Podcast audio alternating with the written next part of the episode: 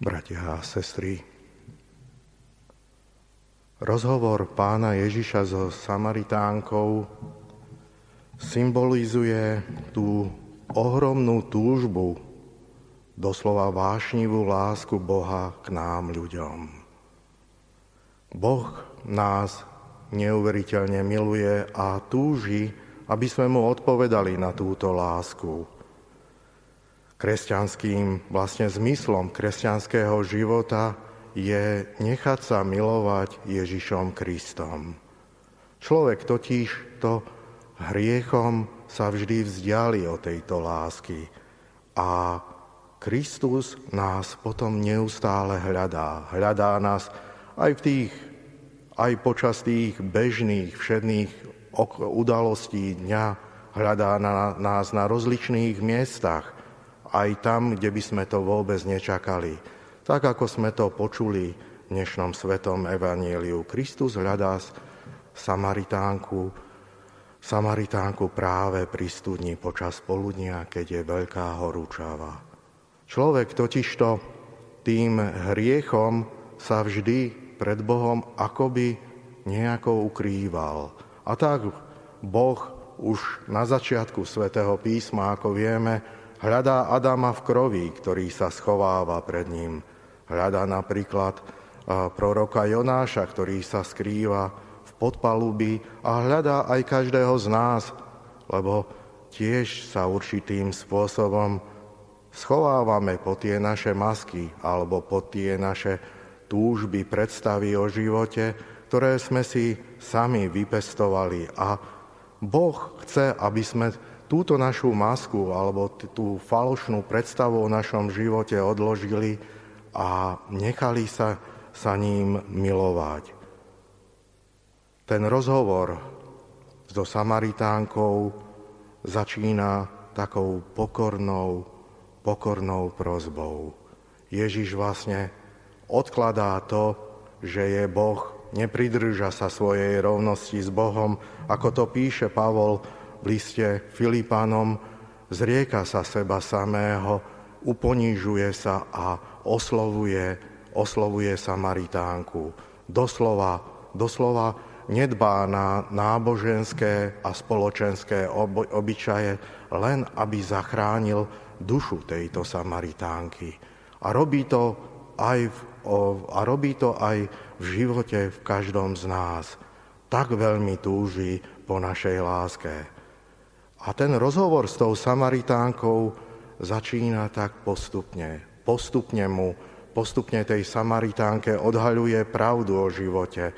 Vôbec jej na začiatku nevytýka hriech, ten hriešný život, ktorý, ktorý vedie, ale skôr s takým dobrom ju uvádza do pravdy o jej živote. A robí to, ako, so, ako to opakujem, aj v našich životoch. Robí to kvôli tomu, aby On z nás sňal hriech a osvetlil nám život. Človek, človek sa vlastne stáva človekom vtedy, keď, keď sa necháva obdarovávať Bohom, keď príjme to volanie Ježišovej lásky, príjme pravdu o svojom živote, ktorú mu ponúka Evangelium, vtedy sa stávame skutočnými ľuďmi, a plníme poslanie, ktoré nám Boh zveril počas tohto pozemského života. Je to proces, ako sme to videli alebo počuli práve v dnešnom evaneliu, lebo my sami nevieme, nedokážeme tak radikálne odpovedať na Kristovú lásku. Radikálne odpovedala na jeho lásku Pana Mária alebo náš zakladateľ, svätý Dominik, ktorý ozaj prijal to Božie slovo do svojho života a nechal ho naplno pôsobiť.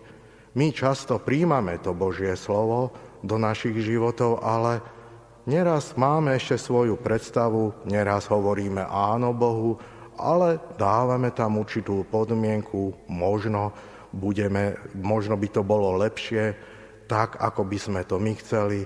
Proste máme svoje predstavy, svoj egoizmus. Ale bratia a sestry, nechajme aj počas tohto pôstneho obdobia naplno zaznieť v našom srdci Kristové slovo. porozmýšľajme o tom, o tom, prečo vlastne nechceme radikálne sa odovzdať Božiemu slovu. Čo nám vlastne prekáža v tom našom živote, tomu plnému nasledovaniu alebo otvoreniu sa Kristovým slovám. Veľmi nám to pomôže, ak aj počas tohto pôstneho obdobia dokážeme porozmýšľať, stíšiť sa, porozmýšľať a stíšiť sa, prečo vlastne ten náš život ešte stále nie je taký naplnený, stále, stále ešte nie je taký radosný, ako by mal byť.